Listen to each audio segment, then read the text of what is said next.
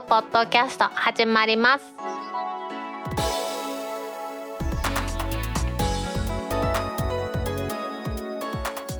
にせんにじゅういちねんはちがつはつか、タックポッドキャストツー第ひゃくごじゅうろっかいめの始まりです。この番組は天王寺アップルクラブの大道とコメントのコーナーからはタックメンバーの北尾姫とお届けします。全国的にですね、大雨が続いて皆さん被害等ないでしょうか。大阪もね、結構雨降りましてですね、このお盆のこの時期に、ね、こんな雨降ると思いませんでしたのでびっくりしています。そのお盆の少し前にですね、 Apple 傘下の Beats がですね Beats Studio Buds をついに発売開始しました。ろくがつにですね、今年の夏に発売しますよと予告されてたんですけれども、はちがつじゅういちにちに発売されました。ずっとね、夏に発売夏に発売って発売日が決まっていなかったんですけれども、突然ですねはちがつのとおかにじゅういちにち発売と発表されましたんですよね。で、とおかの日からオンラインでの予約販売が開始されまして、大道はオンライン販売で予約すぐしましてですね、じゅうににちに自宅に届きましたと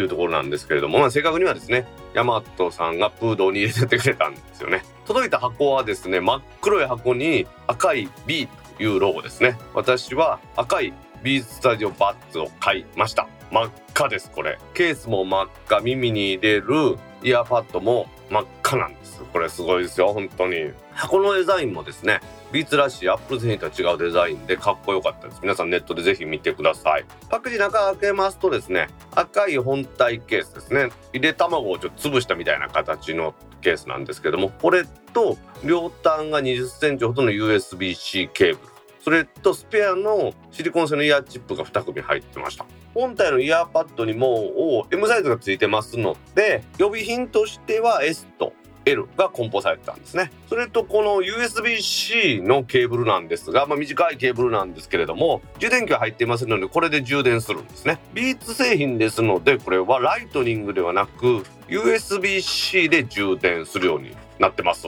大きさはね、今まで使ってました AirPods Pro よりもちょっとケースは一回り大きい感じですが、重さはほぼほぼ変わらない感じでした。カタログスペックでいうと ごじゅうはちグラム なんですね。で、イヤーパッドの中身入ってるのは片方が ごグラム ですからふたつで じゅうグラム ですので、ケースは よんじゅうはちグラム っていう感じですね。 AirPods Pro が ごじゅうななグラム ですからあんま変わらないんですよね。今までの AirPods や AirPods Pro みたいに耳にかける、まあ AirPods Pro の方は耳にかけるのと挿すのと半々みたいな感じですけども、今回のこのバッズはですね、耳に挿すっていう感じでしっかりと奥に入っていきますので、動くことはありません。この Beats Studio Buds ですね、過去の Beats 製品は Apple のダブリューワン とか エイチワン のチップ積んでたと思うんですけれども、これは Beats が独自開発したチップを搭載していますので、 iOS だけじゃなくって Android どちらでも簡単にペアリングしてくれますと。はい、まあ、エイチワン チップは積んでないんですけれども、本体の蓋を開けた瞬間に大道の iPhone とはしっかりつながってですね、画面から半分下のところにその絵が出てきてくるくるくるくる回るってやつですね。 AirPods とか持ってる方は皆さんご存知かと思いますが、あれがすぐ出てきましたね。はい、ですので製造に関しては特に問題ないような感じです。で AirPods Pro にもついていますアクティブノイズキャンセリング エーエヌシー ってやつですね。この機能が搭載されてまして、イヤーパッドのところに外部的にスイッチがあるんですね。スイッチがあるというか、本体にスイッチがあるというか、カチッカチッと押し込むスイッチなんですけれども、これを長く押すことでノイズキャンセリングのオフ、外音取り込み選べます。ですからここは AirPods Pro と変わらない感じなんですよね。でもやっぱりね、アクティブノイズキャンセリング AirPods Pro のノイズキャンセリングに比べてみると、やっぱり AirPods Pro の方がかなりいい印象ですね。AirPods Pro でこのノイズキャンセリングやると、電車の中で電車の走行音がほぼ消えてしまうような感じですが、そこまではやっぱりいかなかったというのが実際のところですね。まあでもですね、お値段もいちまん以上違いますからね、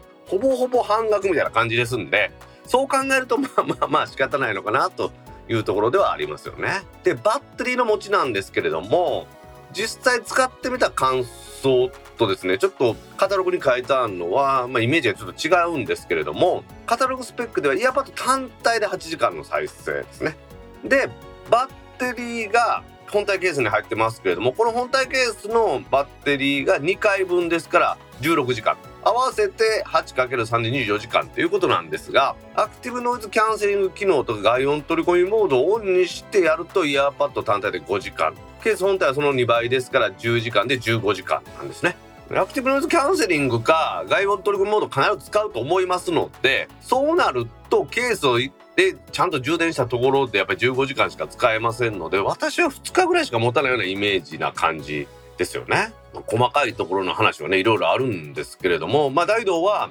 赤いの大好きなんですよ。はい、実は今回ブログにも書いたんですけれども、赤いハズキルーペをして耳には赤いこのバッツを差し込んでですね、赤いバンパーについた iPhone と Apple Watch を触ってる私の写真を上げてるんですけれども、本当に赤いもん大好きな大道にはこんな色ないと思っています。結構ね、皆さんこれを買おうとしたらアップルストアのオンラインでだいぶ先になってしまったみたいなんですけれども、私届いた日がじゅうににちなんですが、その次の日にですね、アップルの公式サイトから買ったらどうなるのかというのを見てみました。そうしますとじゅうさんにちの午前中に見たんですけれども、もしも配送での受付はようかごのはちがつにじゅういちにち、明日ですね、からはちがつにじゅうはちにちになってたんですが、じゅうさんにちの午前の時点でアップル心斎橋ですね、そっちだったら本日受け取れますと。とにかく在庫はアップルストアにはあるんだということだと思いますんでね。しかしですね、定価販売として Beats Studio Buds は いちまんななせんはっぴゃくえん、AirPods Pro の方はさんまん飛んでごひゃくはちじゅうえん、普通の AirPods が有線充電の方ですか、これが いちまんきゅうせんごひゃくはちじゅうえんですから、このお値段差にしてはなかなかいいもんだと思うんですね。後から出た製品ですからね、それはそうだと思いますが、 AirPods Pro 今年新しいの出るって噂もありますし、そういう意味では私は今一番お買い得なんじゃないかなというふうに思ってるんですよね。ちょっと私音楽は、まあ、ほとんど聞いていないんです。ポッドキャストを聞くのにばっかり使ってますので、音の話というのはねちゃんとできないんですけれども、いろんなところに載ってますところからですね、これの特徴といいますか、公式サイトに載ってたんですけれども、Beats Studio Buds の特徴としてカナル型の密閉タイプです。今回はですね、でにまいの振動板を採用しました独自ドライバーで、ノイズキャンセリングですね、アクティブノイズキャンセリング エーエヌシー にも対応してます。もちろんそれだけで危ないので外音取り込み機能もありますし、物理的スイッチでそれを切り替えることができます。あと Apple の探すアプリとか Google のデバイスを探すアプリにも対応していますし、 アイピーエックスフォー の生活防水にも対応してます。あとで急速充電っていうのがあって、ごふんかん本体に入れて充電したらいちじかん使えるってやつですが、これはまあまあね、ギリギリの時は便利なのかなと思いますよね。Beats自体はにせんじゅうよねんに Apple が買収しましたオーディオメーカーですね。ですから今アップルはアップルブランドの AirPods を出してるのと Beats ブランドのイヤホンを出してるということですが、 Beats のイヤホンとしては初めてのノイズキャンセリング機能なんですよね。ノイズキャンセリングさっきも言いましたが、左右どちらでもいいので長押しするとできるんですけれども、いっかいのタップだと再生停止、にかいタップだと次の曲、さんかいタップで前の曲ですので、なかなかいいと思いますね。ただですね、これ注意してもらいたいのは自動停止機能に対応してないので、バッツをこれ耳から外しても音楽止まらないですね。 AirPods を使ってる人は外せば勝手に止まるってイメージだと思いますけれども、そうじゃないんですよということです。あくまでも自分で止めて耳から外すというこの癖ですね。これを、まあこれ普通の使い方だと思うんですが、 AirPods 使ってるそれ忘れてますんで、それを間違いなくやるようにしてもらいたいと思います。あとは AirPods Pro と違ってワイヤレスの充電対応してませんので、大道も今有線でまさに目の前で ユーエスビー-C で充電しています。マイクの性能はどんなものかと思いまして、天王寺アップルクラブのクラブハウスルームでタックのメンバーの皆さんや私のお友達に聞いてもらったんですが、やはりですね AirPods に比べるとこのバッツの方は少し音がこもって聞こえるというような感想が皆さんからありましたので、マイク性能も少し落ちるのかなというところですが、何度も言いますが安いんで仕方ないんでしょうね。アップルがですね Beats ブランドで発売しましたこの Beats Studio Buds ですね、耳に押し込むタイプで好き嫌い分かると思いますけれども、性能としてはねお値段的には十分だと思いますのでね、皆さんにもお勧めしたいなと思います。さらに今週はオープニングでもう一個皆さんにお勧めしたいものがあるんですが、まあなんかね押し売りみたいになって申し訳ないんですが、大道がこのタックポッドキャストを編集しています。この子を編集するのもアップルがリリースしてます Logic Pro というアプリを使ってるんですが、これで編集するにあたってね、来たり貼ったりいろいろしてるんですが、その時にショートカットを多用して以前はやってたんですね。でもそのショートカットの入力を簡単にやってくれます左手デバイスオービタルツー、これが便利なんですよね。だけどこの度ですね、オービタルツーの製造販売してますブレイマジックさんがオービタルツーのアンバサダーを募集するということで、それに応募したところですね、オービタルツーアンバサダーになりました。特典はですね、なんとオービタルツー黒なんですけれども、ホワイトカラーのオービタルツーを購入可能と、全くもって定価ですけども購入可能と。で、最新アプリケーションベータ版の配布、これはねベータ版入れたら調子悪ったりするので全然私はメリットありません。あとは無料修理プログラム、オービタルツーが故障した時に無料修理ということなんですが、これねちょっと試してみたいと思ってます。その理由というのがピアノホワイトカラーが来たんでつけて試したりしてたんですね。そして今度元々持ってる黒に付け替えたら一部動作がねおかしいところが発見されましたので、アンバサダーになってからさんかげつごに修理してくれるらしいんで、これもやってみたいと思いますね。オービタルツーですね、一時期 macOS の新しいバージョンでうまく動かないということでソフトウェアの開発を最初からやり直していただいたみたいで、今はしっかり動いてます。だけど今ビッグサーで使ってますけどロゼッタツーの上でねしっかりと動いてますので、今のところ全く問題なく使えてますんでね、そういう意味では台座の肩こりを含めですね、ショートカットを何度も入力して体の負担も少なくなってますし、編集も早く終われるという優れものですね。私みたいに音声といいますか、そういうのの編集でオービタルツー使ってる方あんまりいないみたいで、デザイン系の方で使ってる方が多いということですのでね、興味ある方はこのオービタルツー オーアールビーアイティーエーエル 数字のにですね、オスカー、ロメオ、ブラボー、インディア、タンゴ、アルファ、リマに数字のにで検索してみてください。それではタックポッドキャスト第ひゃくごじゅうろっかい始まります。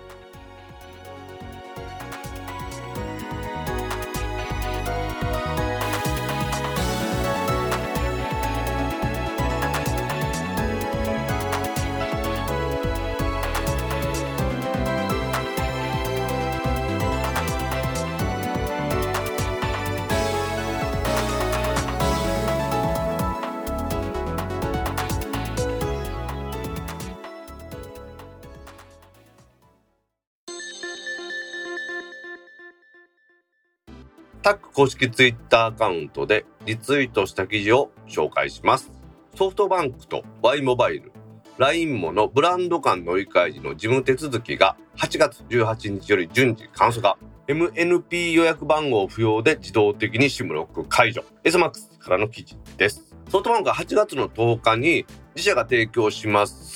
携帯電話サービス、ソフトバンク。Y モバイル、ラインエムオー のブランド間の乗り換え時に起きます事務手続きについて エムエヌピー 予約番号の発行手続きがいらない、エムエヌピー 番号いらないようになるなどの簡素化をはちがつじゅうはちにちから順次行っています。ソフトバンクはですね、マルチブランド展開でもともと前からありますソフトバンクとセカンドブランドとして Y モバイル、そしてオンラインプランとしての ラインエムオー というものを展開しているんですけれども、このブランド間でですね エムエヌピー 番号を取得してやってくださいということにしていたんですよね。それがまあ不要になるとかですね、あとはですね、私これ衝撃なんですけれども、このブランド間の乗り換えの場合、乗り換え前に使用されていた端末を自動的に シム ロック解除手続きをしてくれるんだそうです。まあそもそも エムエヌピー 番号がいったりだとか シム ロック解除しないとブランド化が乗り換えられないっていうのにいろいろね意見はあると思うんですが、まあそれは置いといたとしてですね、自動で シム ロック解除してくれるっていうのはすごいなと思ってですね、実はこのニュースの後の方でまた シム ロックの話ですねおさらいするんですけれども、これはすごいなというふうに思いますよね。さらにはですね、このブランド化の乗り換え時に契約者情報や請求先情報、これは引き継ぎがしてくれるようになりますので、契約情報を再登録する必要もなくなるということで、ブランドが別々ですけれどもあくまでもソフトバンクのサービスということで エムエヌピー 番号不要、新しく契約した情報も不要というふうに乗り換えを簡単にして皆さんのこの乗り換えを促進するということをやるんだろうなというふうに思うんですよね。しかしソフトバンクと Y モバと ライン モ間で シム ロックも解除しないとダメだし、さらには エムエヌピー 番号を取らないとブランド間の乗り換えもできないというふうにしてたんですね。これなんでかなという不思議な感じがするんですけれども、簡単にしとけばよかったなと思って、まあ当初のね総務省の指導とかもあってそういうふうにしたんでしょうけれどもね、最近この ライン もですか、こちらのプランには私だいぶね注目するところがありまして、おロイもこれいいな、乗り換えられたら乗り換えようかなと思うぐらいになってきてますんでね。月きゅうひゃくえんでしょ、税込みできゅうひゃくきゅうじゅうえんでさんギガ使えるということで、今はごふん以内の国内通話が無料になります。通話の定額がですね、本当はごひゃくごじゅうえんのところをいちねんごまでは無料で使えるということなんですよね。うん、いいんじゃないですかこれ。タイプの場合は iPhone なんかもう常に Apple から買ってますんで、 SIM フリーのモデルを選んで買ってますんでね、まあ、そういう風なところで苦労したことないんですけれども、自動的にね乗り換える時に SIM フリーにしてくれるっていうのもありがたいなというところなんですよね。外もがやりましたこのブランド間での乗り換えの事務手続きが簡素化するというお話。全てがはちがつじゅうはちにちからではないんですね。ちょっといろいろとこれはいつこれはいつというふうになってるそうなんですけれども、最終的には簡単な乗り換えを促進するという要所があるよね。たくさんのメリットあると思いますので、これからもソフトバンクね頑張ってもらいたいなと思います。 エムワン インテル両対応です。 Mac で Windows が動く Parallels Desktop じゅうなな for Mac が公開、 Gizmodo Japan からの記事です。昨今はねクラウドで動く オーエス の Windows の新しいのなんかも発表されていますけれども、これはクラウドじゃなくって Mac のローカルで動くというお話ですからね。 Parallels Desktop じゅうなな for Mac ですね、これがいよいよリリースされました。大道ももうこれにアップデートしています。 Mac で Windows だとかあと Linux も動かせる、様々な オーエス を動かすことができます仮想化ツールパラレルスデスクトップのその最新バージョンがはちがつとおかに発表されました。バージョンはじゅうななでバージョンはじゅうななです。このアップデートの目玉っていうのはいくつかあるんですけれども、やはり一番大きいのは対応 オーエス ですね。これが マックオーエスじゅうに モントレーと ウィンドウズじゅういち どちらもサポートするということになりました。まだねこのモントレーまだリリースされていませんけれども、もう対応します。パラレルスデスクトップの場合 macOS はホスト オーエス ゲスト オーエス という考え方ありますので、今回ホスト オーエス にも対応してますし、ゲスト オーエス にも対応しているということです。これパラレルスを使ってない方にね分かりやすく話しますと、ホスト オーエス というのはパラレルスデスクトップ自体をインストールする オーエス という意味です。ライドは今ビッグサーでやってますけれども、ビッグサーそのものにパラレスを入れて走らせるという意味です。それに対してゲスト オーエス というのは macOS 上で走っていますパラレルス、この中に仮想化した オーエス を入れる、それがゲスト オーエス ですけれども、モントレーにはホストゲスト両方に対応したということです。対して ウィンドウズイレブン の方はこれはホスト オーエス にはなり得ませんので、ゲスト オーエス として対応しますよということなんですね。まあ、どちらもですね、モントレーにしても ウィンドウズじゅういち にしても正式リリース後からサポートを行うということなんですが、先にねもうサポートしますというのを発表したっていうのは皆さんの購入というところと、新しい Mac に乗り換えても安心ということで、何度も言ってますが エムワン 対応ですからね。 エムワン 対応、まあインテルも対応してますので、もともと持ってるインテル Mac を使ってる方も OK ですし、そこから エムワン に乗り換えるという方もどうせ対応してますんで問題ないし、モントレーも間違いなく対応してるとさっき言ってくれてますから怖くないですし、なんと ウィンドウズイレブン にも ウィンドウズじゅういち にも対応してくる。でも普通に考えるとですね、 エムワンマック に Windows 乗るのかっていう話になりますよね。普通に考えるとそうなんですが、この番組では何度か話したことあると思いますし、大道が実行委員会の代表としてやってます エージーエム 大阪にですね、パラレルスの日下部さんに来てもらってお話してもらったこともあるんですけれども、現状でですね エムワン の、まあ、そちらにアーム系の シーピーユー をサポートしました ウィンドウズテン インサイダープレビュー、これイレブンもあるんですけれども、こちらをインストールすれば動きます。そこに関しては問題ありません。タックの副代表兼音楽部長の柴さんは Windows 上でどうしても動かしたいものがあるということで、パラレルス入れて ウィンドウズテン の アーム 版も入れてるということですからね、 エムワンマック にはこれしか方法がないということでやられているということですから、今のところ エムワンマック でも アーム 版動きます。今後ですね ウィンドウズイレブン ウィンドウズじゅういちでコンシューマー向けの アーム 版の正式なライセンスが出てくるかというのは、今のところマイクロソフトどうするのか発表してないんですけれども、現状でインサイダープレビューとしてはもう出ていて ウィンドウズイレブン 使ってるという方もいらっしゃいますので、そこは問題ないと思います。ただ アーム のろくじゅうよんビット版の オーエス に限られてるということを皆さんちょっと注意してもらいたいと思いますよね。まあごめんすみません Windows の話とかしましたけれども、単純にじゃあパラレルスのじゅうななどうなのかと言いますと、この既存のユーザーですね、私 じゅうろくてんご を使ってたんですけども、これ使ってる方もぜひアップデートした方がいいと思います。何よりもね、早いです。今回めちゃくちゃ早くなった印象です。カタログスペックで言いますと、 ウィンドウズテン インサイダープレビューの起動が最大 さんじゅうさんパーセント 高速化、ディスクパフォーマンスが最大 にじゅっパーセント 高速化ということで、体感速度ではだいぶ早くなったという風な気がしますよね。さらに新しい機能として オーエス アプリをまたいでのテキストやグラフィックのドラッグ&ドロップができるということで、 Mac 上で走ってます Windows からファイルをドラッグ&ドロップしたりするということなんでしょうね。実はこの辺の話やったことないんですが、 Parallels で私便利だなと思ってますのは、 Mac 上で Windows を走らせて、そちらのブラウザーなんかで見ていて、デスクトップ上に画像を保存したりしますよね。すると Windows のデスクトップ上と macOS のデスクトップ上、どちらにもその画像ができますので、後で Mac の方でブログに貼ったりしたりするという時に非常に便利なんですよね。ですからそれをさらに進化させて オーエス アプリをまたいでのテキストやグラフィックのドラッグ&ドロップができるようになったということで、これはかなりいいんじゃないかなというふうに思うんですよね。自分で持ってるパソコンはね Mac ですけれども、仕事上で Windows が使いたいというニーズ結構あると思うんです。その場合にですね、 Web アプリなんかでこと足りることあると思うんですが、どうしてもですねどうしてもやっぱり Windows が動かないと不便だという時あるんですよね。その時にこのParallels Desktop for Mac 使いますと Windows 簡単に動きますし、動作も特に問題なく動いてます。これね、ぜひね皆さんね、本当お勧めします。ちなみにですね、新規ユーザーの方はじゅうよっかかんの無料トライアルがありますので、特に エムワン Mac の人はここで無料トライアルで無料で落として、さらにインサイダープレビュー版も ウィンドウズテン 無料で動きますので、それ入れてみてですね、よかったらライセンスを購入すると、あ、これあかんわと思ったらやめればいいということですんでね、そちらのじゅうよっかかんの無料トライアルもお勧めします。パラレスデスクトップがバージョンじゅうななになりまして、さらに早くなったというお話、大体はそれですでに使わせてもらってます。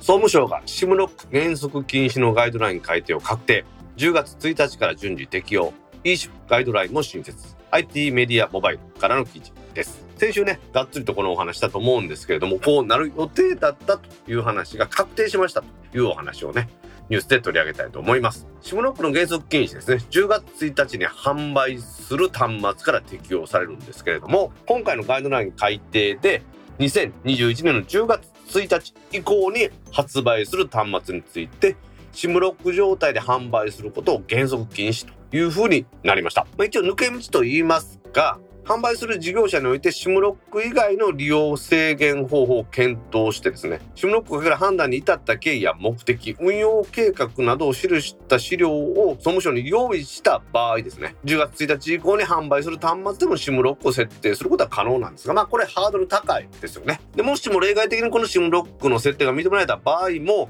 通信事業者側は運用計画と運用方針を公表するということをユーザーにテレビ シーエム やインターネットで周知しなさいというふうに言ってるということなんですね。またですね、毎月毎月 SIM ロックの運用状態を総務省に事後報告する義務というのも負わせられるそうで、販売した端末の機種や販売した対象者、販売したチャンネルですね、店舗の場合はその名称、そしてその機種ごとの販売台数、機種ごとの SIM ロック解除台数というものも報告しなさいというふうに言ってるということなんですね。さらにはインターネットや電話で今 SIM ロックかかっているのかどうかというのも簡単に確認できる方法も用意しなさいということになってますね。ということで SIM ロックをかけるということのハードルが上がる、逆に SIM ロックはかけないようになるというふうになったようです。この記事ではですので SIM ロックかける場合の話というのをね、ものすごく細かく書いてくれてるんですけれども、基本的に SIM ロックなんていうのはね、かけてる方が私はおかしいとずっと思ってましたので、通信事業者は通信事業に集中して、そしてメーカーが端末の販売に集中すると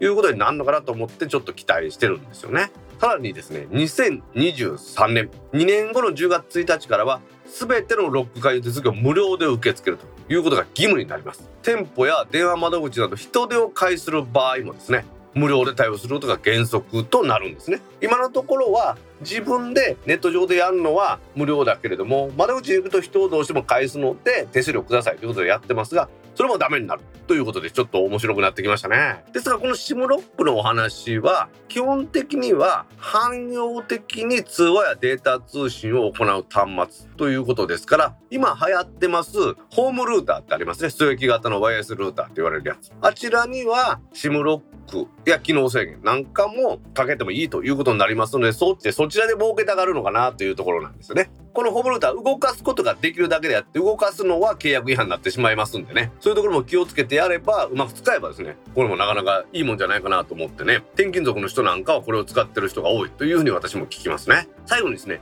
eSIM サービスの促進ということもガイドラインに定められました。さらには本人確認について、 eSIM の提供だとか本人確認の場合は イーケーワイシー ですね、電子的な方法による本人確認が適当だというふうに指針が示されました。 eSIM サービスの促進に関するガイドラインということで、総務省が ピーディーエフ で発表してますので、もしね興味ある方はそちらも見ていただけたらなと思います。だいぶ時間がかかりましたけれどもね、日本の携帯電話の SIM ロックというものもやっと解除される方向に動いてきました。こうすることによってね、端末を作ってるところが端末の機能を充実させて、さらにお値段も安くするという努力が進んでいく。そして通信事業者はみんなに愛されるプランを作って、どの端末を使ってる人でも使ってもらいたくなるようなプランを考えるということになるんでしょうね。ニュースの最初の方でも言いましたけれども、ソフトバンクが各ブランドからの乗り換えも簡単にしたというのはこの一つの表れだと思いますので、ね、じゅうがつついたちからの SIM ロック解除について大度は手放しで歓迎したいなと思います。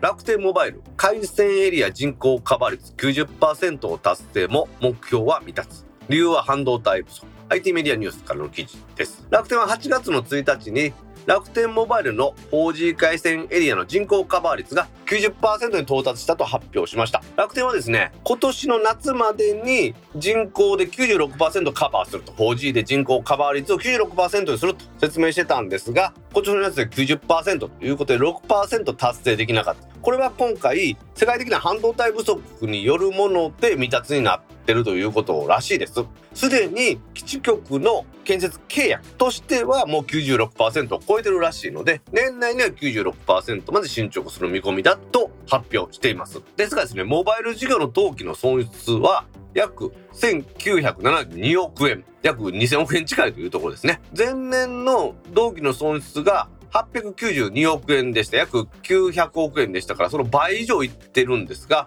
この赤字幅が大幅に拡大した理由については、契約者の増加によってローミング費用が増加したことが大きな原因だと言ってるんですね。これ エーユー にローミングの費用を払わないといけないんですが、契約者が増えれば増えるほどですね、楽天の独自エリアだけじゃないところがあります。そこは エーユー のローミングやってますから、ローミング代払わないといけないということで、契約者が増えれば増えるほど収入が減って赤字が拡大するという不思議な状況になっているということなんでしょうね。楽天グループとしても営業損失はせんおくえんぐらいの赤字ということで、なかなか難しいんでしょうね。さらには エムブイエヌオー として展開しました楽天モバイルですが、これが エムエヌオー としての楽天モバイルに乗り換えの促進もしてます。それのキャンペーンもしてますので、どんどん エムブイエヌオー の売り上げが減少しているというのも赤字が増えている理由なんだそうです。まあ面白いですね。基地局の整備を今年の夏までに きゅうじゅうろくパーセント すると制限して、まあ、半導体不足でできなかったんですけれども、まあ、その努力は立派なものだと思いますが、そうすることによって基地局を建てるお金がかさんで赤字になっ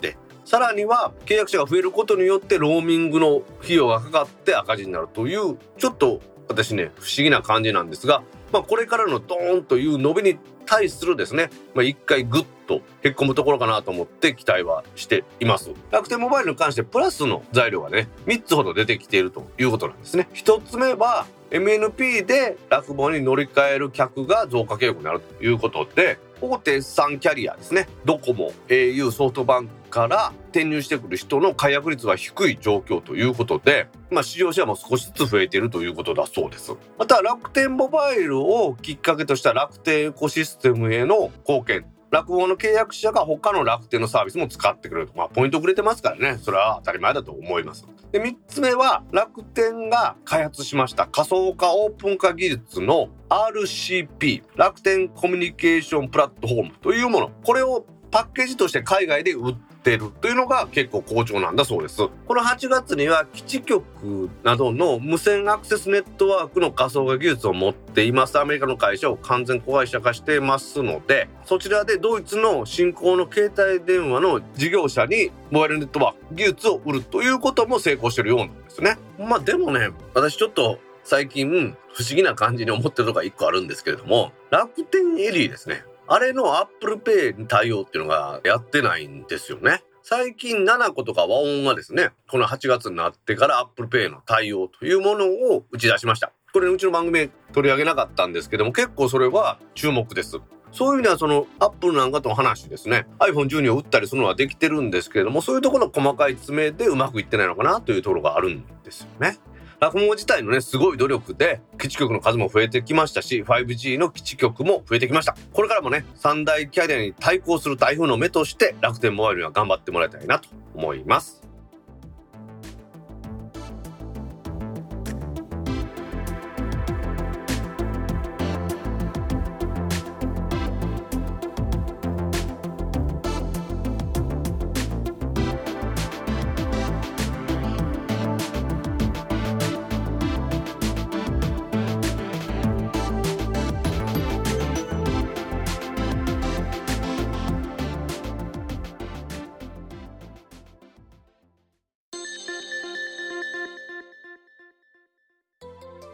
タックポッドキャストにいただいたコメントを読んでいくコーナーです。このコーナーからはタックメンバーの北尾姫とお届けします。皆さんコメントありがとうございます。今週もたくさんのコメントありがとうございます。まずはじめに Facebook ページにいただいたコメントを紹介します。お願いします。お酒が飲みたいので車に乗らないというより車に乗る必要のない便利な都市圏に住んでいるということも理由の一つではないのでしょうかね。亀川修作さんからはちがつじゅうよっかにコメントいただきました。亀川さんコメントありがとうございます。ありがとうございます。 Facebook でタックポッドキャストの前回の配信をシェアしていただいて、そこにコメントいただきました。おー、まあ、その亀川さんのおっしゃる通りなんですね。番組で言ってましたけど、お酒飲むのもあるんですけれども、車を乗る必要が全くない。自分で運転するのもめんどくさいしですね。電車移動だったら寝れるしね、その間ね。まあ、電車移動で私は寝ることはないんですけど、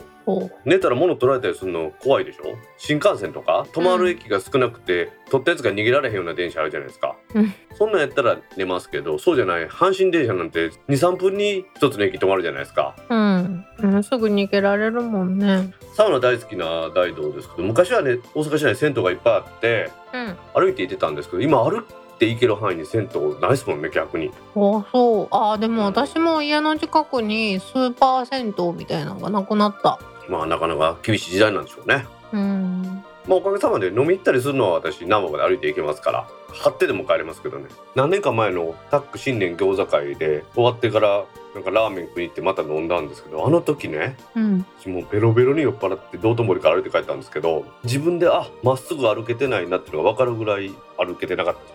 最近そんなことなくなったよね。それでも家帰りましたんで、亀川さんのおっしゃる通り、車に乗る必要がないところで住んでるっていうのが一番大きいんでしょうね。確かに。まだ転勤して地方とかの都市に飛ばされたら買うかもしれません。はい。というわけで亀川さんコメントありがとうございました。ありがとうございました。続きまして、ディスコードサーバーにいただいた中から一部を紹介します。はい、お願いします。本日配信された番組拝聴いたしました。タッチ アイディー 搭載のマジックキーボードはかなり魅力的ですね。私も今タッチ アイディー 付きの MacBook Pro にせんにじゅう インテルを使ってますが、ワンパスワードのロック解除にタッチ アイディー が使えるのが非常に楽です。これで エムツー チップ搭載の機器が出るのが楽しみになりました。マサさんからはちがつじゅうさんにちじゅういちじよんじゅうはっぷんにコメントいただきました。はい、マサさんコメントありがとうございます。ありがとうございます。タッチ アイディー 搭載のマジックキーボード外付けが売られることになったんですよ、最近。へえ。姫は今 エムワン の MacBook Air でしたよね。うん、であれにもタッチ アイディー ついてるでしょ、うん、この度タッチ アイディー 搭載のマジックキーボード、つまり外付けキーボードが発売されたんですが、これ Intel Mac ではタッチ アイディー がちゃんと働かないんですよ。 エムワン Mac だったらいけるんですよね。ですから姫の Air でも使えるし、今私の iMac はもちろん外付けキーボードが基本ですから、デスクトップですからもちろん使えますし、うん、なのでマサさんはにせんにじゅうねんモデルのインテルの MacBook Pro だから エムワン に買い替えるつもりはないんでしょうね、うんうん、まあまあ私もにせんにじゅうねんモデルの MacBook Pro だったんですけどね、同じ年に エムワン が出たんでもうにだい エムワン 買ってしまいましたけどね我慢できずにってやつです。カメラもかな。買いませんよ。持ち歩いてないとか言われたんで、持ち歩いてるところを見せましたからね、この前持ち歩いてるんですよ。私 ゼットブイワン は持ち歩いてるんですよ。ただ出さないだけで。まあ交際はニャンコの目にあわつさとったけどね。瞳認識ですね。動物用にいつもしてあるんで、うん、私と出かけているのにそのままって取る気ないやんかとワンパスワードのロック解除もタッチ アイディー 使えますから、姫ぜひワンパスワード導入してこれ使いましょう。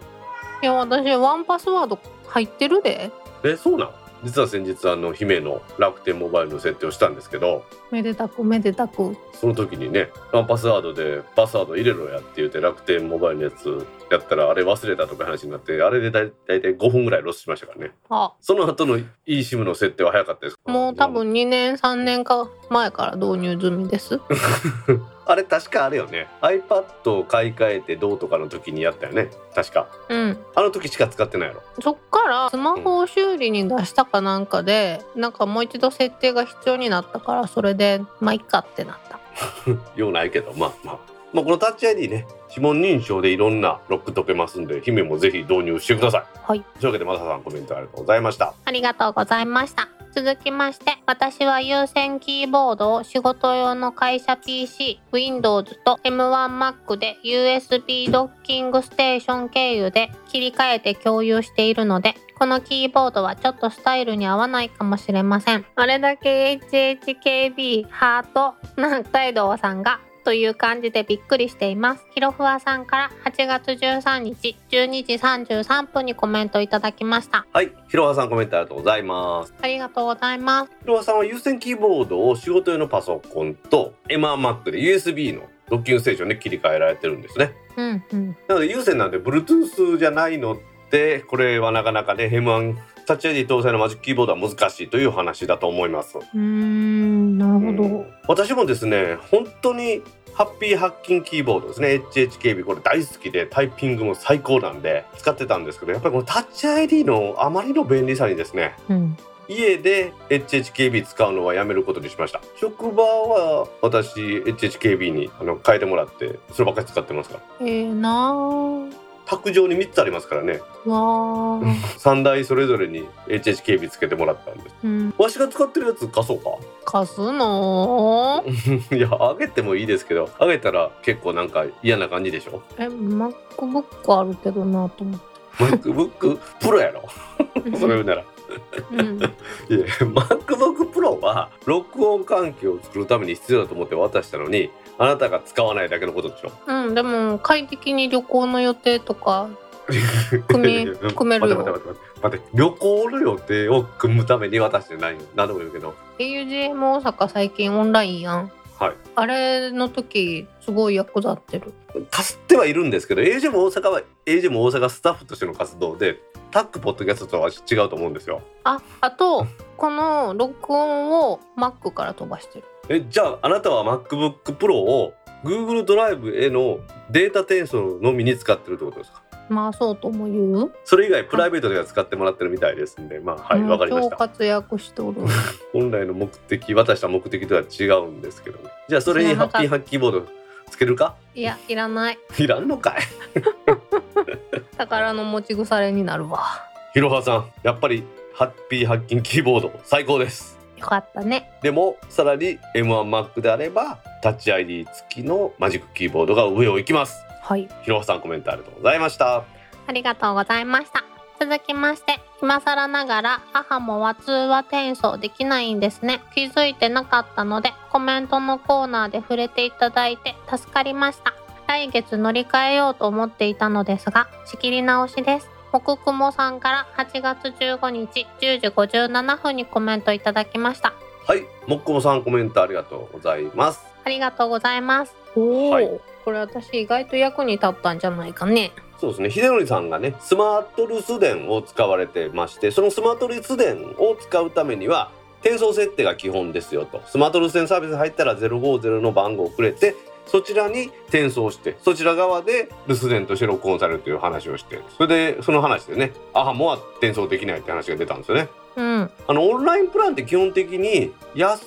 くするためにいろんなサービスを取り除いてるっていうことですからね、うん、まあ、だからシンプルになるんでしょうけどね。逆に言うたらいろんなオプションサービスをつけれる代わりに基本料金も高いっていうのも選択肢ですし、シンプルで何もねオプションない代わりに安いっていうのも一つの選択肢とあるでしょうからね。そういうところではアハモっていうのは通話転送ができないっていうことで業務で使われる方なんかには不便なのかなっていうところあるんですよね。でもでも本当ビジネスで使う用途やったらいろんな機能がついてて欲しいじゃないですか。ビジネスこそ通話さえできればいい。姫が通話しか使ってないからそうかもしれないですけど、会社経営者としては姫みたいに通話しか使わない人もおればそれ以外のことに使う人、それも一つの契約にできるっていうことが大事だっていうことが言いたいですね。なるほど。それに対して個人で契約するんやったら、まあ、通話できてデータ通信ができたらそれでいいやろっていうことでオンラインプランというのはできたと思ってますんで、私は、うん、私もその法人の携帯電話の契約ね、職場のやつとかやってますけど、あまりにもねドコモのサービスいっぱいありすぎてね、もう頭おかしなりそうなんですよ。でなんか経理からはね、今月はデータ量こんだけやったんでこのプランに変えた方が安くなりますんで変えるのを検討してくださいとか、あまりにもプランが多すぎるっていうのは便利な反面使いにくいところもあるんだろうなと思いますね。はい。アハモは通話転送すらできませんけれども、私みたいな個人ユーザーには本当に便利です。もっくもさんもね、はい、使い勝手というか使用の方法によってはねいろんな制限ありますので、もう一度よく検討してみられたらなと思います。はい。もっくもさんコメントありがとうございました。ありがとうございました。続きましてタロケンさんも言ってましたが、ポボの eSIM は中途半端な eSIM、 ポボは再発行のためにサポートに電話をして確認メールが来てから再度サポートに電話して再発行の手続きが完了。私がサポートに電話したのはじゅうろくじ過ぎ、メールが来たのがにじゅうじ過ぎ、サポートはにじゅうじまででメールが来た時にはサポートは終了。明日のじゅうじまで再発行できないってオンラインとか eSIM の意味がなさすぎ、メインにするには少し怖い気がします。ただよく出張に行くのでにじゅうよじかんのデータ使い放題は魅力なので使ってますけど、バットさんからはちがつじゅうごにちにじゅうじよんじゅっぷんにコメントいただきました。はい、バットさんコメントありがとうございます。ありがとうございます。これ前もほらポボの eSIM っていうのはタロケンさんっていう方ね、山形で出会ったあの方が番組の中で使い物なのに出た話と全く同じ話で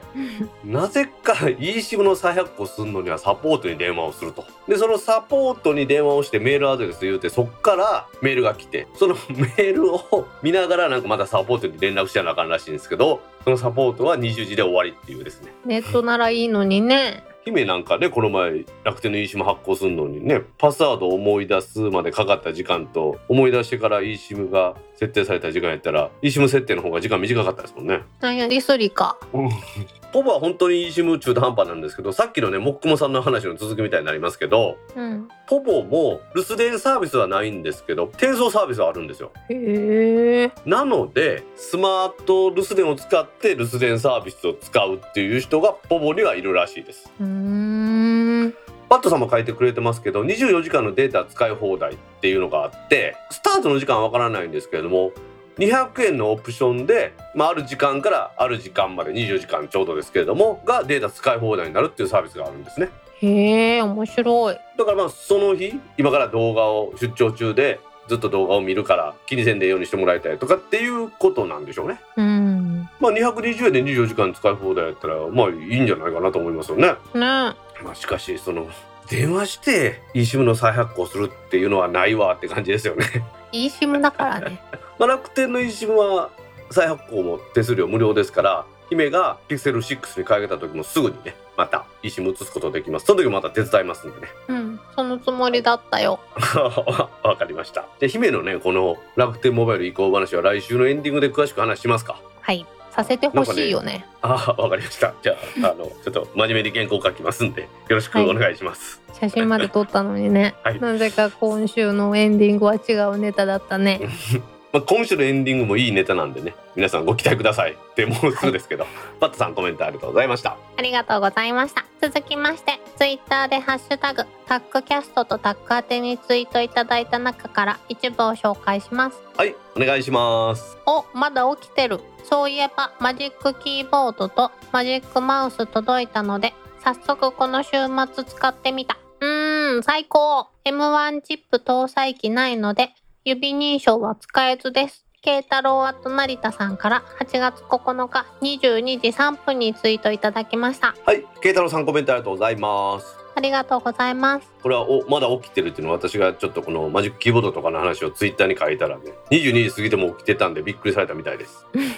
子供か。まあ確かににじゅうにじになるともうね、何元気な時には元気なんだけどね、基本的に元気ないですよねにじゅうに過ぎたら。ケタさん エムワン チップ搭載機は持ってないので郵便書を使えないことで普通の方のマジックキーボードとマジックマウス買われたんでしょうね。はマジックキーボードとタッチ アイディー 搭載のマジックキーボードやったらごせんえん違うんですよお値段が。もうしかもね、例えばにまんえんとにまんごせんえんやったらうんと思うけどいちまんえんといちまんごせんえんですからね。え結構差があるでしょ。いやごせんえんは高いと思う。今机の上に iMac と外付けのにじゅうよんインチのディスプレイと Google Nest Hub と Fire エイチディー のじゅうインチのやつと iPad mini と アイフォンエイト プラ置いてありますから、もうなんかにゃんこの遊び道具がいっぱいある感じやね。うちの長男はトラックパッドの上に乗るのが好きなんです。ちょっと冷たくて気持ちいいやろうね。玉と肛門つけよるんですちょっとためらう扱うのはこの週末疲れたということで、またね実は来週ニュースのコーナーは柴さんと今年前半アップルから出て買ったものの話をしますんで、そこでいろいろ話しますから慶太郎さんまたいろいろ欲しくなるかもしれませんよジャパネット柴やからねそうね、ジャパネット柴恐ろしいですからね。というわけで慶太郎さん来週をお楽しみにしてください。はい、慶太郎さんコメントありがとうございました。ありがとうございました。続きまして、うとうとしながら聞いてたらコメント読まれてて目が覚めました。修正ってわけではないのですが、販売管理と会計はさすがにソフトを導入してます。給与計算のみ手書きなのです。大抵の会計ソフトと給与計算ソフトは別だと思います。なので社員が家族プラスアルファだと割が合わないのです。くにさんからはちがつとおかにじゅうにじにじゅうにふんにツイートいただきました。はい、くにさんコメントありがとうございます。ありがとうございます。手書き、はい、失礼しました。違う違う違う、現金支給、現金支給ですね、はい、販売管理用のソフトと会計っていうのはやっぱりソフトを使われてるんですねやっぱり、うん、給与計算だけは家族とプラスアルファですから、ご家族と何人かしか従業員さんいないから、そこを使うとそのお金がかかりすぎるのでっていうことを書かれてるんだと思うんですね。あー、なるほど。販売管理って姫どんなことをするのソフトで。知らんはい在庫に対していくつ出たかとかっていうことじゃないの？あー、データベースみたいな感じでやるってことですか。でも実際に利益は別やから会計ソフトがいるんじゃないのかな。知らんけど。そういうね、この物売ったり買ったりするっていう仕事をしたことないんでね、全然わかんないですよ。すみません。うん、もう純粋な技術屋なんで。あ、はい。と言いながらでも昔の人たちはさ、そんなソフトとかなかったから全部手計算だったわけでしょ。なんならさ、そろばんとかでやってたわけでしょ。だからその頃は経理部門っていうのが人多かったんでしょ。はあ、確かにね、うん、どんどんまあ縮小してるんだと思いますよ。そうよね。でもいろんな仕事がね自動でできちゃう時代になってきたもんね。管理したり責任取ったりする人は絶対いるとは思うんですけど、人手が少なくて済むようになったっていうのはこれ間違いないでしょうね、うん、だから生産性は向上してるんだと思うんですけどね、うん、今度私もちょっとじゃあ会社でも経営してこの会計ソフトとか使ってみようかな。じゃあその際はぜひ私を広報で何とぞ。何の会社にする？女性を派遣するやつ。え？それ私働かれへんやんあなたを派遣しようと思ってませんから安心してくださいなんかいろいろ傷つくわ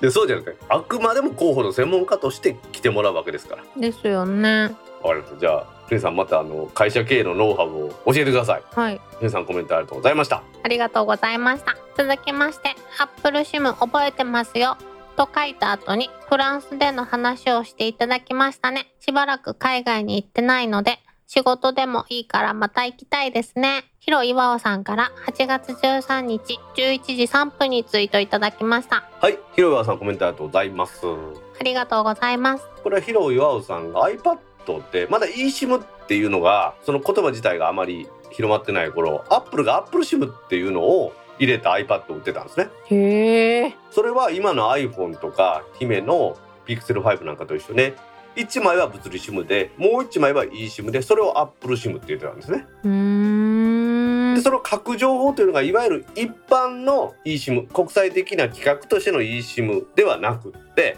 Apple が認めたその国で契約した通信事業者とのみ契約できるっていう SIM だったんですよ。へー。ですから日本に外国から来たお客さんが物理 SIM は例えばアメリカで自分のところの エーティーアンドティー の SIM なんかを入れてますと、日本に来た時にローミングとかができない場合、うん、エーユー とソフトバンクやってたんですけれども、いちにちとかふつかとかいう感じの料金だとか、まあ、いっしゅうかんとかって料金で契約できたっていうものだったんですね。へー。この時広岩尾さんがヨーロッパに出張されてヨーロッパで使いましたっていうレポートをしていただいて番組で紹介したんです。はー、まあ、でもこのね eSIM が当たり前の世の中になって簡単に携帯電話会社を渡り歩けるっていうことでね、国も eSIM を推進するっていうのをこれニュースのコーナーでもちょっと紹介したんですけどやってますんでね、そういう意味では Apple のこの Apple SIM というのはその先駆者であっていろんなところであこんなことができるんやっていう勉強になったなと私は思ってるんですね。うん、広岩さんもね Apple SIM 覚えてますよって書いてくれたようにですよ、 eSIM へみんなを導入する一つの過程として Apple SIM がいい役割を果たしたんだなと私今思ってます。はい、というわけで広岩さんコメントありがとうございました。ありがとうございました。ありがとうございました。続きまして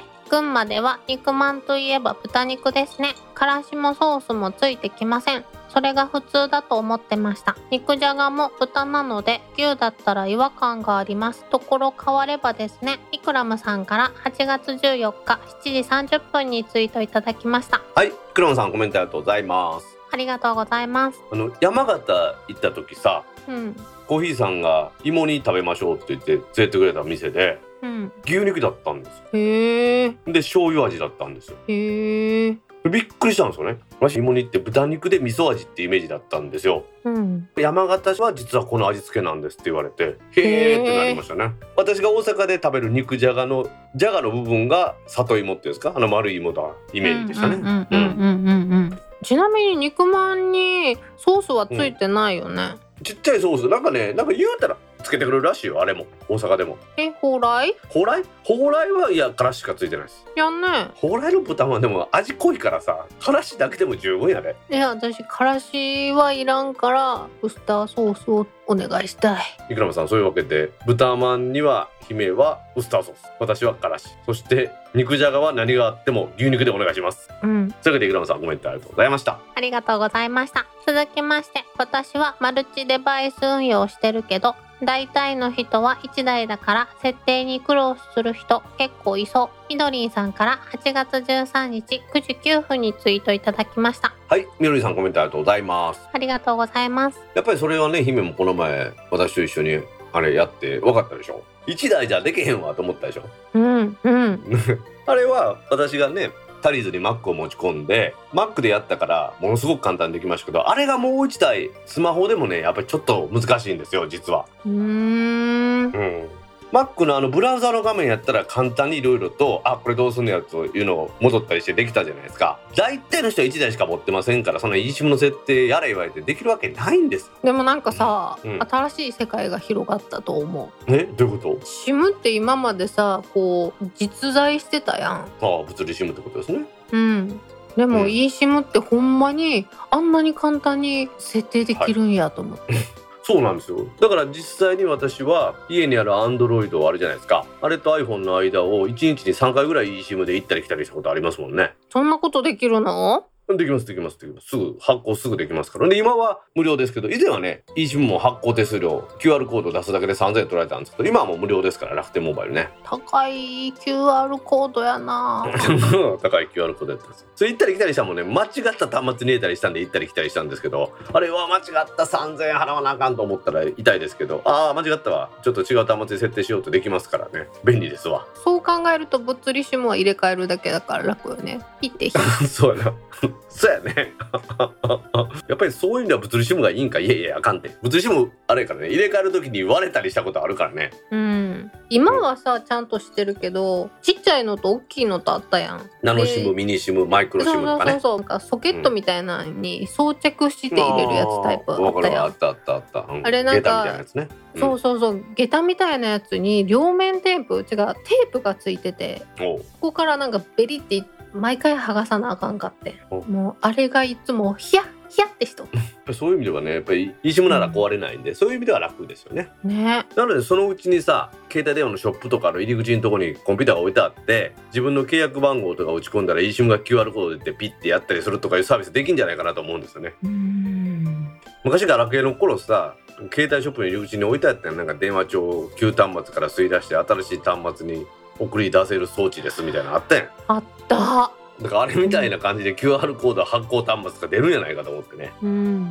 というわけでみのりさん、コメントありがとうございました。ありがとうございました。続きまして、トヨタの直乗りの件ですが、今回は電波のある山の中だったからいいものの、電波のない山の中だったら死活問題ですよね。まずレスキューも呼べないし、帰るのも困難だし、これを機に何か対策をしてほしいですね。何事も便利な反面にはリスクがあるものですが、これはさすがにひどいな。ひまちゃんからはちがつじゅうごにちにじゅうじさんじゅうきゅうふんにツイートいただきました。はい、ひまちゃん、コメントありがとうございます。ありがとうございます。先週のエンディングで話したやつですね、直乗りの話。確かに電波なかったらもう遭難事故やん。ほんまにそうなんですよね、うん、ああ、これね、トヨタも直乗りやったばっかりでいろいろ混乱があったっていうのも一つの言い訳かもしれないんですけど、このトヨタがこの直乗りを始めた理由、まあ、トヨタレンタリースというかトヨタレンタカーだと思うんですけど、うん、ここにね、やっぱりこのなんていうのかな、この問題の根源があるような気がするんですよ。というのは、お客さんの方を向いてですよ、お客さんの利便性を高めようと思ってやったサービスではないっていう気がするんです、私。うーん。自分たちの人件費、車貸す時の人とかそういうのあるじゃないですか。そういうのを節約したいがためにこのシステムを作ってですよ。で、自分たちの管理しやすいように、アプリがあればドアを開きます、アプリがあればエンジンかかりますと。だから貸すときに人を介することはありません。で、その時に鍵を営業所で管理してるわけですよ、ちゃんとね、うん、でもそれを貸し出そうと思ったら人が介する必要があるわけじゃないですか。ですのでそれを介さないで勝手に乗ってってもらうっていう風に、自分たちの方ばっかり向いてやったサービスだったから、結局最後の最後もこういう風にトラブった時に代替車が用意できないとか、そういうことになったんだっていうのが私の意見なんですよ、うん。まあ、コスト削減とか大事だと思いますけど、やはりお客様にサービスを使ってもらって、そして満足してもらうっていうのが仕事のはずなのに、それを履き違えるとこうなってしまうっていう見本みたいな話だと私は思ってるんです。うーん、分からんではないよね。でもね、うん、私もそれは分からんではないですよ。それは元々の話としては、人件費削減したりだとかそういうことを考えてサービスを立案するのはいいんですけど、そのままの方向で走ってリリースしちゃうとこういう風になった可能性が高いなと思うんですよね。うん、なんかさ、いろいろこんな大企業病を取り扱うよね、私たちね。そうですね、私がそういうのが嫌いなんですね。そう、なんかちょっとさ、思い浮かべる会社がいくつかあるよね。見切り発車しちゃったやつとか思い出されるよね。まあ、大体それで大失敗するんですけど、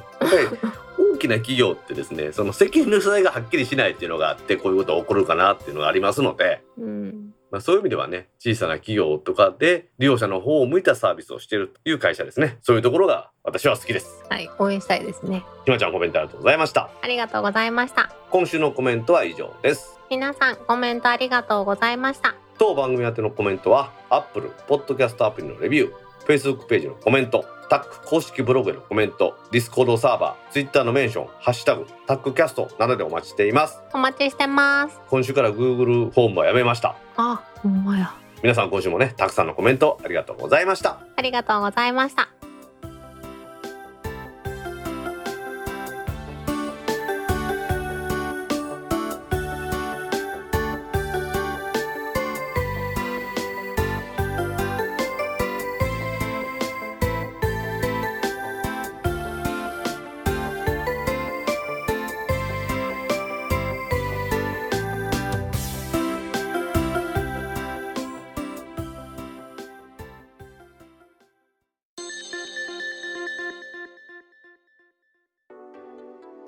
タックポッドキャストツーだいひゃくごじゅうろっかいもエンディングを迎えました。はーい、今週はですね、オムロンの電波通信体温計を買いましたよという話と、まあ、それに付随して血圧計も買っちゃったよって話をしたいと思います。はい、姫、あれ最近毎日体温とか測ってます？ワクチン接種いっかいめの時はいちにちにさん、よんかい測っとったけど、今やどこに行ったやろ。このね、新型コロナウイルスがはびこる世の中で、やっぱりね、自分の体温を知って、そして体調を知って、みんなに、ね、ガチャガチャ何ガチャガチャ言うとんねん。え、見つけ出してん今、オムロン音波通信体温計。君もこの エムシーろくはちまるまるビー か持ってんの。じゅうごびょうで測れるやつやろ。こうだよ、うん、これいいでしょ。なかなかうーん微妙に違うよね。じゅっぷんかん挟むのと挟まないのじゃん。そ, そ, そらじゅっぷんも挟めばさ、どんな温度計でも体温しっかり測れるわ。そのじゅっぷんの体温の予想値をじゅうごびょうで出すっていうのは素晴らしいと思います。もともとはその私 エムシーろくはちなな っていうのを持ってたんですよ、うん、これが音波式の通信ができないけれどもこの予想値があるっていうやつだったんですけど、ちょっと待ってください。その前にですよ、音波通信体温計の話した方がいいんじゃないですか、うん、これもしかしてお願いします。この体温計で測った体温をスマホに転送する、そしてスマホ側にオムロンのさまざまな健康機器からのデータを受け取るアプリを入れるっていうことができるんですね、はい、で他にですね、私他にも持ってるのは体重計とかね、今体組成計とか言いますけど、体重計とか血圧計とかあるんですけど、そういうのっていうのは双方向にどうやら通信してるみたいなんですけど、うん、体温計ってこれ双方向じゃなくって温度だけですから、体温計から iPhone への一方通行でいいと思うんですよね。その部分をブーンっていう音が出て、でアプリでポチッとボタンを押すとスピーカーから音が入って体温計から体温が転送されるっていう素晴らしい仕組みなんですね。ああ、ブーンって言ってるのはそういうことやったんや。おいおいすごい気持ちいいびっくりの仕方してくれたねでスマホ側で音を受け取った後パッとあの体温表示されたとしても、体温計の方はずっとブーンブーン言ってるでしょ、うん、あれがですから双方向通信じゃないっていう証拠ですよ。一方通行なんで、普通だったら送りました、はい受け取りました、これで温度いいですかって確認を送って、はいそれで OK ですみたいなことをやり取りするじゃないですか、うん、そんなのがないわけですよ。ブーンって言い続けてるやつをスマホで勝手に撮ってスマホで表示されてもずっとブーンって言い続けてるっていう私さんじゅうろくどはい、ということですよ。この エムシーろくはちまるまるビー じゅっぷんかんの本当はこれ体温計なんですね。じゅっぷん脇に挟まなかったら OK なんですよ、本当はですよ、うん、ただじゅうごびょうでじゅっぷんごの予想を出してくれるっていう優れものですね。これ本当、はい、女性のために開発されたものなんじゃないのかなと思うの。基礎体温を測るってやつですよね、うん、女性の朝は忙しいやん。それがたったじゅうごびょうでできるっていうのは、うん、なかなかの画期的なので、大道さんはなぜ買ったんだろうと思ってね。でも私としてはその毎日ですよ、記録した方がいいかなと思ってですね。毎日測ってんの？じゃああれからもう毎日毎日測って、あれからじゃないです。私このコロナ禍になってからずっと毎日測ってます。そうなんや。でないとやっぱり体温が高かったりしたら、自分の自覚症状なかっても コビッドじゅうきゅう になってたりしたらみんなに迷惑かけるじゃないですか、うん、そういう風な、まあ、社会人の一人として高い志して毎日測ってますよ。なんか遠回しにいじめられてる気がするでですね、このオブロンコネクトっていうやつで、実は他にも体重とかですね、体重だけじゃないですよ、これあの体脂肪率がそんなんとですね、血圧も記録できるっていうことで調子乗って血圧計も買いました、うんうん、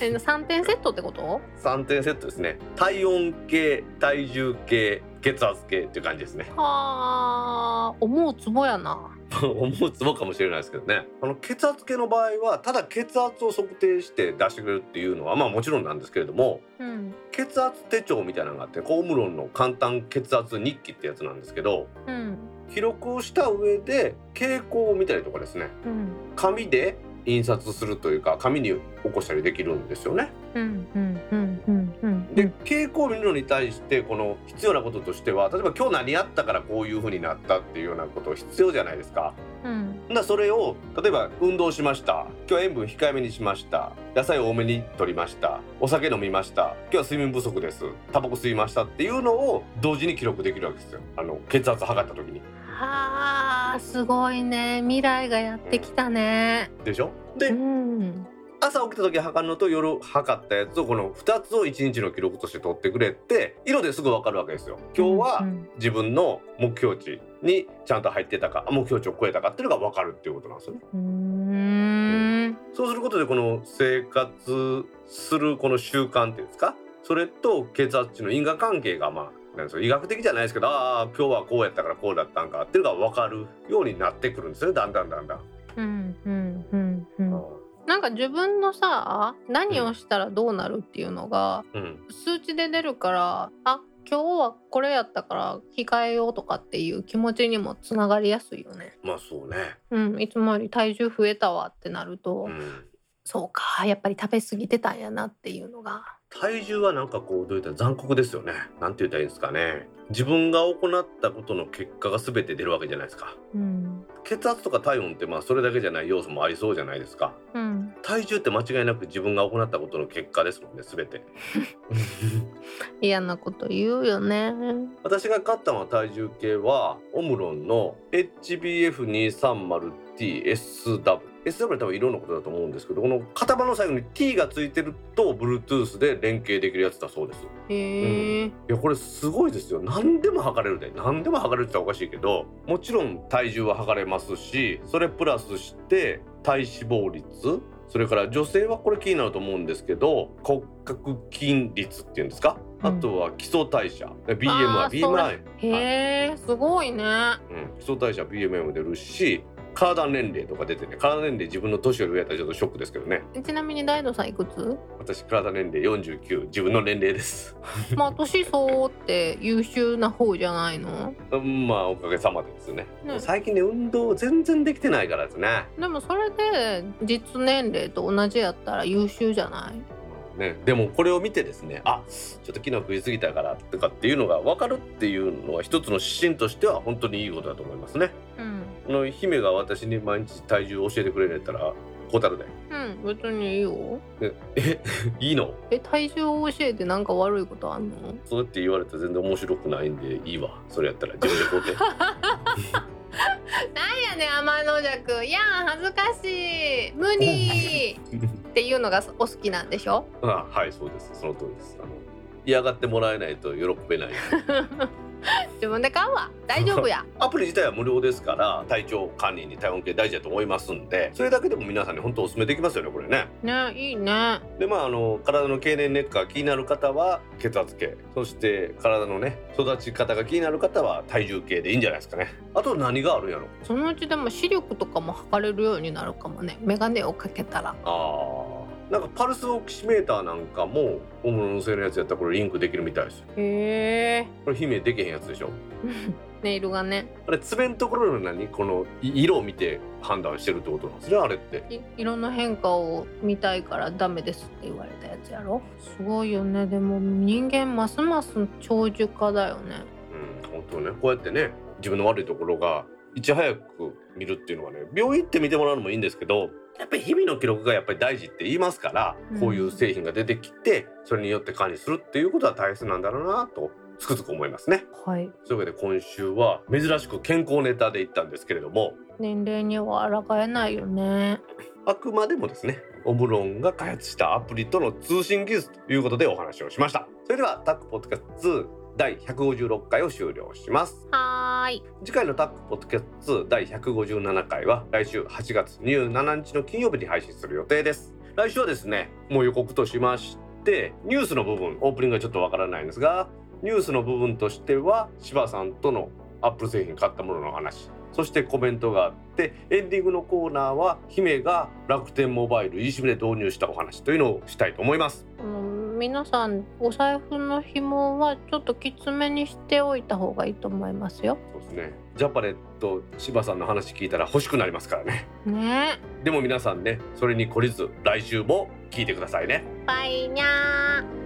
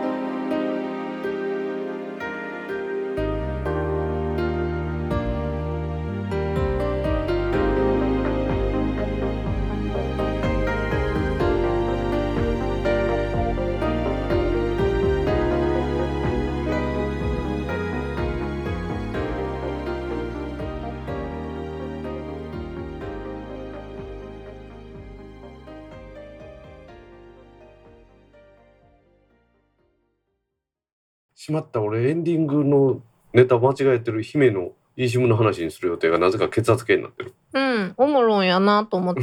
て、だからふんふん聞こうと思っててなんでなんでよ、知らんがな。今使うで、おまけのコーナーで。うわ、あんたなんでここ乗んのな、降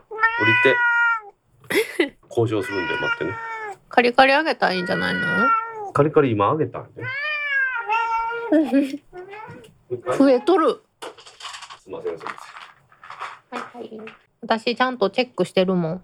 あ、楽天あんなに写真撮っとったのに不採用なんやって思っとったもん。楽天ならじゃあ来週しますか。うん。まだニャーニャー言うとるけど。